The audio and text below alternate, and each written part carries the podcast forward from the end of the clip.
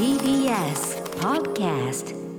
キニマンス塚本二木と。農場桃子がお届けしています。明日のカレッジ。この時間はネクスターズルーム本日のネクスターはスケートボードへの偏見を覆し常設のスケートボードパークを作る。そしてスケートボードのイメージを変えることを目標とされている。兵庫県尼崎市の NPO 法人アスクの乾哲夫さんがリモートでご登場してくださってます。乾さんよろしくお願いいたします。お願いします。お願いします。はい、えー、まずは最初に NPO 法人アスクのご紹介からさせていただきます。えー、兵庫県尼崎市内でスケートボードをする若者たちの集まりとして2021年3月に活動を開催し、開始しました。そもそも、えースケートボードの練習を行う場所が少なく、路上や公園での滑走は付近の住民などとのトラブルになることも少なくないとのことで、えースケートボード場を整備するとともに、スケーターたスケーターたちのマナー向上や市民への啓発を行っている団体だそうです。えーちなみにこのアスクという頭文字は、えー、尼崎スケートボードカインドネスという、まあ、優しさのカインドネスがね、入ってるのがちょっと気になるなと思ったんですけれど、あの、乾さんはスケートボード歴はどれぐらい、何年ぐらいなんですか？僕は高校2年の終わりぐらいから始めたんで、ちょうど今で3年もうちょっとで突入するかなっていうところですう。ーん、きっかけはどんなことだったんでしょあきっかけはあの、あの NPO 法人アスクの代表の今吉井兼と同じ高校だったんですけど、まあ、そこでその吉兼が先に始めて、一緒にやろうよってことで招待受けて始めたって感じです。うへえ。じゃあ本当友達に誘われて、みんなでその仲間でって感じなんですね。うんはい。でもその、あの、一緒にやろうよ、いいよって言って、そんなに簡単にシューっていけるわけじゃないんですよね、最初は。そうですね。なかなか、あ、でも僕は、ほんと小さい頃に、ちょっとだけやったことがあって、うんそれのおかげで、まあ、普通の人よりかは、ちょっとまあ早めに、まだスタートダッシュ切れたかなって感じでした。うーん。転ばない秘訣って何ですか？バランスですか？あこうーん、転ばない秘訣は、まあ、バランス能力、体感と、まあ、でもあとはこけ慣れることかもしれないです。恐怖感がやっぱり一番、はい。こけてこけてこけまくれってことですかね、はい。じゃあ、慣れるために。えーはい乾さんの好きなトリックは、キックフリップとトレフリップというものだそうですが、キックフリップってなんか、あの、あれかな？その、シャーって滑りながら、こう、バッと空中に飛び上がって、ボードが空中回転して、ジャってまた着地して、シューって何事もなかなかったかのように滑っていく、あれですか？そうですね、その通りだと思います。あ、よかった。このラジオで技を説明する難しさ、うん、でもすごい上手でした、今。じゃあ、トレフリップって何ですか？トレフリップはさっき説明した、まあ、空中でジャッと回って着地するキックフリップに、プラスして、板がその、また横方向、板板の中心を軸として、えっと、横方向に360度回るっていうのが、プラスされた、その複合トリックになります。分かったような、なんか合ってるか自信ないけど、でも、これ YouTube の人はわかるのかな自分、そのスケーターさんも空中にと、はいと浮かんで、で、ボードも飛んで、で、ボードが360度回って、で、また着地して、またシューっていくって感じ。そうです。どうやってやんの、そんなこと。今、なんか YouTube で今、ちらっと見せてくれた、それ何ですか？あ、これあの、フィンガーボードとか、まあその指スケって言われてるもので、結構イメージトレーニングとかに使われてるんですけど、小さい、本当絆創膏サイズのスケートボードみたい。うんスケートボードうんでも指のちょうどへーぐらいのサイズ感で、さっきのキックフリップが、だから、どう説明したらいいんだろ 難しいよね、これは。難しい声でやるの難しいですね。う。まあこっちが前だとしたら、こう、浮いて、こう回るのが、なるほどね。あの、イルカみたいに回るるっていう感じ。イイルカが水中で、あの、ゴロリンってしてるみたいにスケートボードが空中で回って、あこれぐらいにしときましょうか。ちょっと終わったの話がちょっとね。でも、その今のを使って滑れないときは、こう、イメージトレーニングをしてるんですか？まあ普通に、まあ友達と普通に指スケは指スケで一緒にちょっと競ったりとかしながら、そうなんだ。楽しくへえ。やってます。うんでこうその3年前に始めたっていうことは、ちょうどまあ東京オリンピックがね、まあ、まだそのコロ,、コロナになるかならないのかだと思うんですけれど、その東京オリンピックでスケボーの、まあ、初めてのスケートボードのあの競技やるっていうことで、注目も結構ね、世間的にあったと思うんですけれど、その中でスケートボードを始めた乾さんにとって、その、何でしょう、例えば公園とか、とか路上でスケボーの練習してるときに、なんかこう、周りからの目とか、なんか言われることとかってどんなものがありましたか？えっと、僕自身は、まあ、結構まあ普通にやってて、やっぱ音がちょっと出ちゃったりとか、やっぱりそのイメージから、すごいちょっと嫌な目で見られたりとかはあって、他にもその、僕じゃないんですけど、アスクメンバーとかは、その、もうスケボー持って歩いてただけで通報されるみたいなことがあって、そういったことはありました。うん。やっぱりちょっと肩身が狭い思いですか？スケートボード愛好者としては。そうですね、まだまだやっぱりちょっと、窮屈な思いすることはあります。うん。まあそのなんかこう、専用の場所がそもそもないってことがね、問題だと思うんですよね、多分。うん。その路上とか公園とか、まあその公共の場所で、まあ誰、誰もが使っていいはずの場所なんだけれど、でもなんかその、まあ、危険なの禁止されている遊びとかもね、まあ最近の公園はたくさんありますし、で、あとちょっとまあ、なんかスケートボード持ってるだけで、なんか怪しいやつって思われちゃうのは、それはちょっと偏見じゃないかって思いますけれど。え実際そのアスクではそのスケートボードができるスケートボード場の整備みたいなところもこうできるようにっていうところで動いてるようですけど具体的にどういうことをしてるんですか？あとはしてきたかえっと、そうです。最近で言うと、その市と法と掛け合いながら、その市の公共施設の一部を貸してもらって、その社会実験みたいなことで、僕たちでその特設の一部、本当1ヶ月間だけのスケートパークみたいなものを作って、まあ、そこでその来る人とか、もともと利用してた人とかにアンケートの方を取ったりとかして、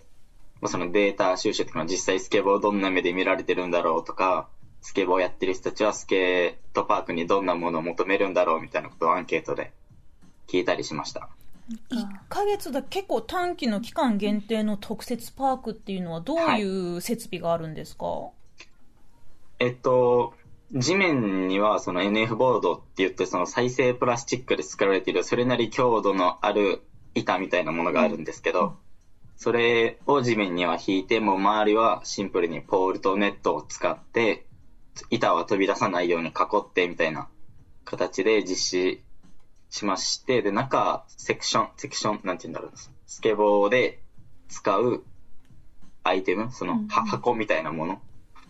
そこに乗ったりとかしたりするものは、その以前にアスクでその作ったことがあって、それでそれを、その木のものを、普通に設置設置型みたいな感じで置いて、まあ本当にちっちゃい簡易パークみたいな感じでやりました。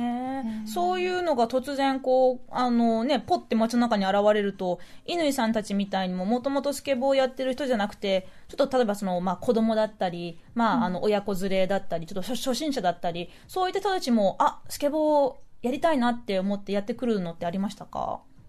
そうですね。結構それを見た人は後からその話しかけてくれたりとかして、さんどうやったらできるんですか？みたいな、教えてくれるんですか？みたいな話とか、普通にその通りかかった子供たちが見て、うわ、かっこいいみたいな、お兄ちゃんやらして、みたいなことはありました。へえそうですね。なんかこう社会実験として1ヶ月やってみて実際どんな反応が他にもありましたか？そうですね。やっぱりオリンオリンピックの影響もあるのか、ちょっとあると思うんですけど、思いのほかそのスケボーがその嫌だみたいな人は少なくて、うんまあ、どっちかってその、やっぱりちゃんとした場所ないのも問題ねよね、みたいな、その問題的なところはやっぱり、ちょっと他の皆さんも分かってくれてるようで、ただやっぱりその一部で、そのやっぱりイメージの悪さみたいなものが残ってる方とか、でも結局その、ないからといって他のところでやるのはダメだよね、みたいなところで、でも作れるならそれはもうちゃんと作っちゃいなよっていうふうに、結構応援してくれる方が多かった。印象があります。うん。まあ、やっぱりね、その別にスケートボードが犯罪っていうわけでもないし、うん。ちゃんとルールを守って、あの誰にもこう、まあ、怪我をさせたり迷惑させ、迷惑をかけかけたりすることがなかったら、まあ、それを、ね、存分に楽しめる専用の場作りっていうものがあってもいいんじゃないかと思うんですけれど、でこういったそのお願いに対して尼崎市は結構前向きにえ検討してくれてる感じですか？そうですね。まあ、実際にその市の公共施設である場所をちょっと1ヶ月間ずっと占領してたわけなんで、その場所を許可くれたりしたこともそうですけど、まあ、他にもその僕たちが例えばそのアンケートを取って、そのデータを例えばちょっとこんな結果でしたみたいな報告がしたくて打ち合わせしたいですっていうふうにお願いしたら、割と早い段階でしっかりミーティングの場みたいなものを設けてくれたりだとか、うん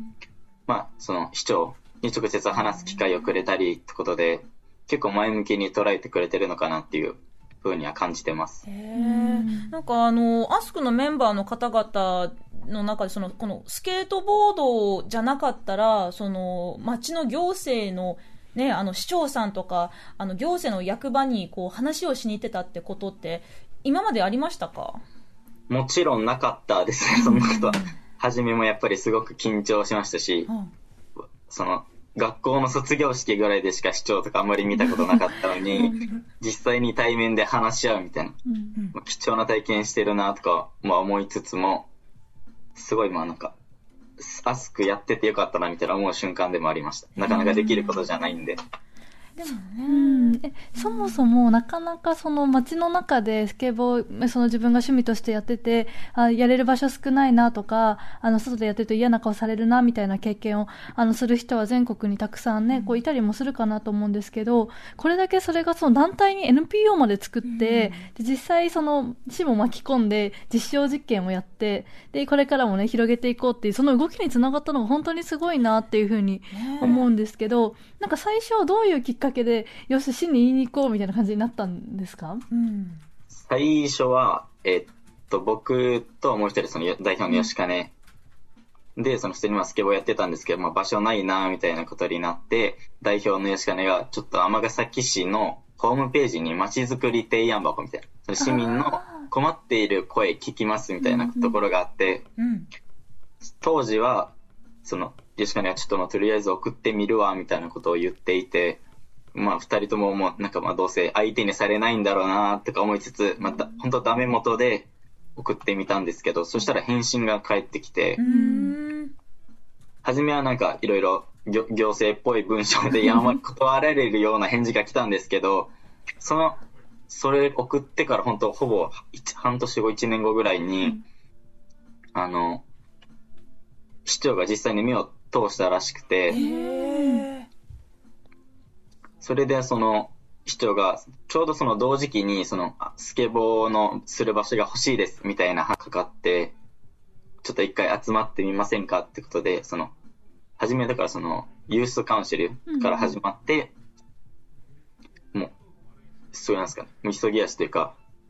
やることが本当いっぱいあって、もう気づけばここまで来たみたいな。ああ、そうだったんですね。はいい。や、でも兵庫県尼崎市はもうあの市長交代されましたけど、多分あの稲村市長の時代にあのそれやってると思うんですけど、すごくその熟議型民主主義というか、そうやって意見を集めて市民の声をちゃんと聞いて行政やるみたいなのがポリシーとして結構掲げられてた、そう、方で、その本当になんかまさに、あ、こうやって問い合わせフォームに送って、ねその後、ね、しかも一年、半年一年経ってから、まあ、戻ってくるんだってところですごい驚きですよね。面白い、ね1。回目でね、もう、あの、諦めないって、やっぱり、ね、何があるか分かりませんもんね。でもこの話ってやっぱりそのなんかスケートボードをやりたい人たちの話だけじゃなくて、やっぱりその、まあ、ユースカウンシルという形でね、その若者、まあその市民である若者たちにもちゃんと街づくりに貢献を、まあさせてほしいっていう意見をちゃんとこう真摯に受け取ってくれたっていう場所がね、仕組みがあったっていうのが本当すごいですよですよね。ね。でもそれとやっぱり同じように、そのスケートボードの音が迷惑だとかね、うんスケートボードをやってる人たち見るとちょっと怖いって、こま怖く思うっていう市民の声も、まあ同じ、えーまあそのお同じちゃんと声としてうん。同様、同等に受けて、で、じゃあどうすれば解決できるか、どうすればウィンウィンな環境を作れるかっていうところをみんなで考えていく。トップダウンではなくて、うん。市民も行政も一緒に考えていく。実際に、あの、どう思いますか？その、スケボーの音がうるさすぎるとか、あの、近所でやってほしくないと思うような人に対しては、ど、どういう解決策が今考えられますか？いやもう本それなんていうんですかね、もう場所を作るしかないのかなっていうのと、まあその、やっぱりその、まあ、僕たちはもう大学生で自分の足があって、実際そのちょっと遠くても大阪の方までスケートボードをしに行ったりとかっていうふうにそのちゃんとしたできる場所でやったりってことができるんですけど、中学生とか高校生でまだ足がない子たちはう、ん。どうしてもその道路でやっちゃって、みたいなところで、やりたいけど場所がないって本当になんか根本的なところで、僕たちも一応土日祝限定でその一部をずっと借りてスケートボードしていいですよみたいな場所も一応開放してはいるんですけど、やっぱりその近くの人は結構そこに滑りに来てくれるんですけど、うん。やっぱ遠い地域の方はやっぱり結局同じなんで遠くて行けないみたいな。うん。うん。でもしっかり認知してもらえる場所で、まあ、住宅街ではないところに、まあ、本当スケートパークをいち早く作るしかないのかなっていうふうに感じてます。そうですね。まあ最近はね、本当にもう子供で子供、あの公園で子供が遊んでる声がうるさいっていうことでね、まあそれ、それがクレームとして通るような時代ですから、なかなかこうスケートボードっていう、まあまだちょっとね、こう、なんかトラブルメーカーみたいな、ちょっとあのレッテルを貼られるところもあるようなスポーツはね、えーなかなか肩身が狭いところあるのかなと思うんですけど、そうですようねん。1ヶ月の社会実験されたってさっきおっしゃってましたけど、はい。この後はどういうプランで、こう、なんで、その、最終的な目的の、できればこう常設でずっと、あの、楽しくすぼ滑れるね、施設があればいいなっていうところがあると思うんですけど、なんか進んでいこうかなとかって見えてたりするんですか？そうですね。一応それは、あの、先日ちょっと僕たちもアスクで合宿っていうふうにちょっと行って、実際改めてみんなで意見固めたんですけど、うん。まあ改めて実際そのできそうな場所っていうのを、こっちから、まあ提案うん。して、またでも、その尼崎市は尼崎市の方でいろいろ問題抱えてたりとかもあるんで、もう本当お互いにずっと話し合って、うん。少しずつ決めていくしかないのかなっていうふうに、ところです。うーんでもすごいですよね。だって、今ね、二十歳とか、こうで、行政と本当に渡り合ってというか、ね 交渉して自分たちのためにっていう。うんでもやっぱりその意外とっていうか、そのまあもちろんね、まあ全ての町がこういうふうに、あのちゃんと対応してくれるわけではないかもしれませんけれど、どうですかね、実際にそのご自分たちのて経験を通して、あ、こういうふうに声を上げればちゃんと変わることもあるんだなとか、そういうポジティブなあの成功体験のようなものはどれぐらいありましたか？いいありますか？今でも。まあもちろんでも最初意見をもう汲み取ってもらえて、まずそういった場を提供してくれたみたいなところでも、その時に、あ、なんか行政ってちゃんと自分たちがこうやって声を上げたらちゃんと拾ってくれて、で、いざそうやって活動してると、本当に応援してくれる大人の方とかいっぱいいて、うん。大人ってこんなにちゃんと頑張ってたら応援してくれるんだみたいなところの、まあ、体験談なんですけど、やっぱりその、今も若者がそのやっぱり政治参加あんまりしてないみたいなのあると思うんですけど、やっぱり自分なんかみたいなことを思ってる人が多分大半だとは思ってて、その僕たちの活動とか見て、僕たちもそんな、その提案箱でホームページに書いてるところに送ってみたいな小さなことから始まったんで、うん実際何かアクションを起こすみたいなことがすれば、そのちゃんと、あの、大人の方も応援してくれて、みんなちょっと結構背中を押してくれるみたいな、わからないことあっても教えてくれてみたいな。その応援してくれるよってことは僕たちの活動を見て、まあ分かってもらえたりとか、まあちょっとでもその、若者が一歩踏み出すことにつながれば、まあ余計も嬉しいとは思います。うん、そうですね。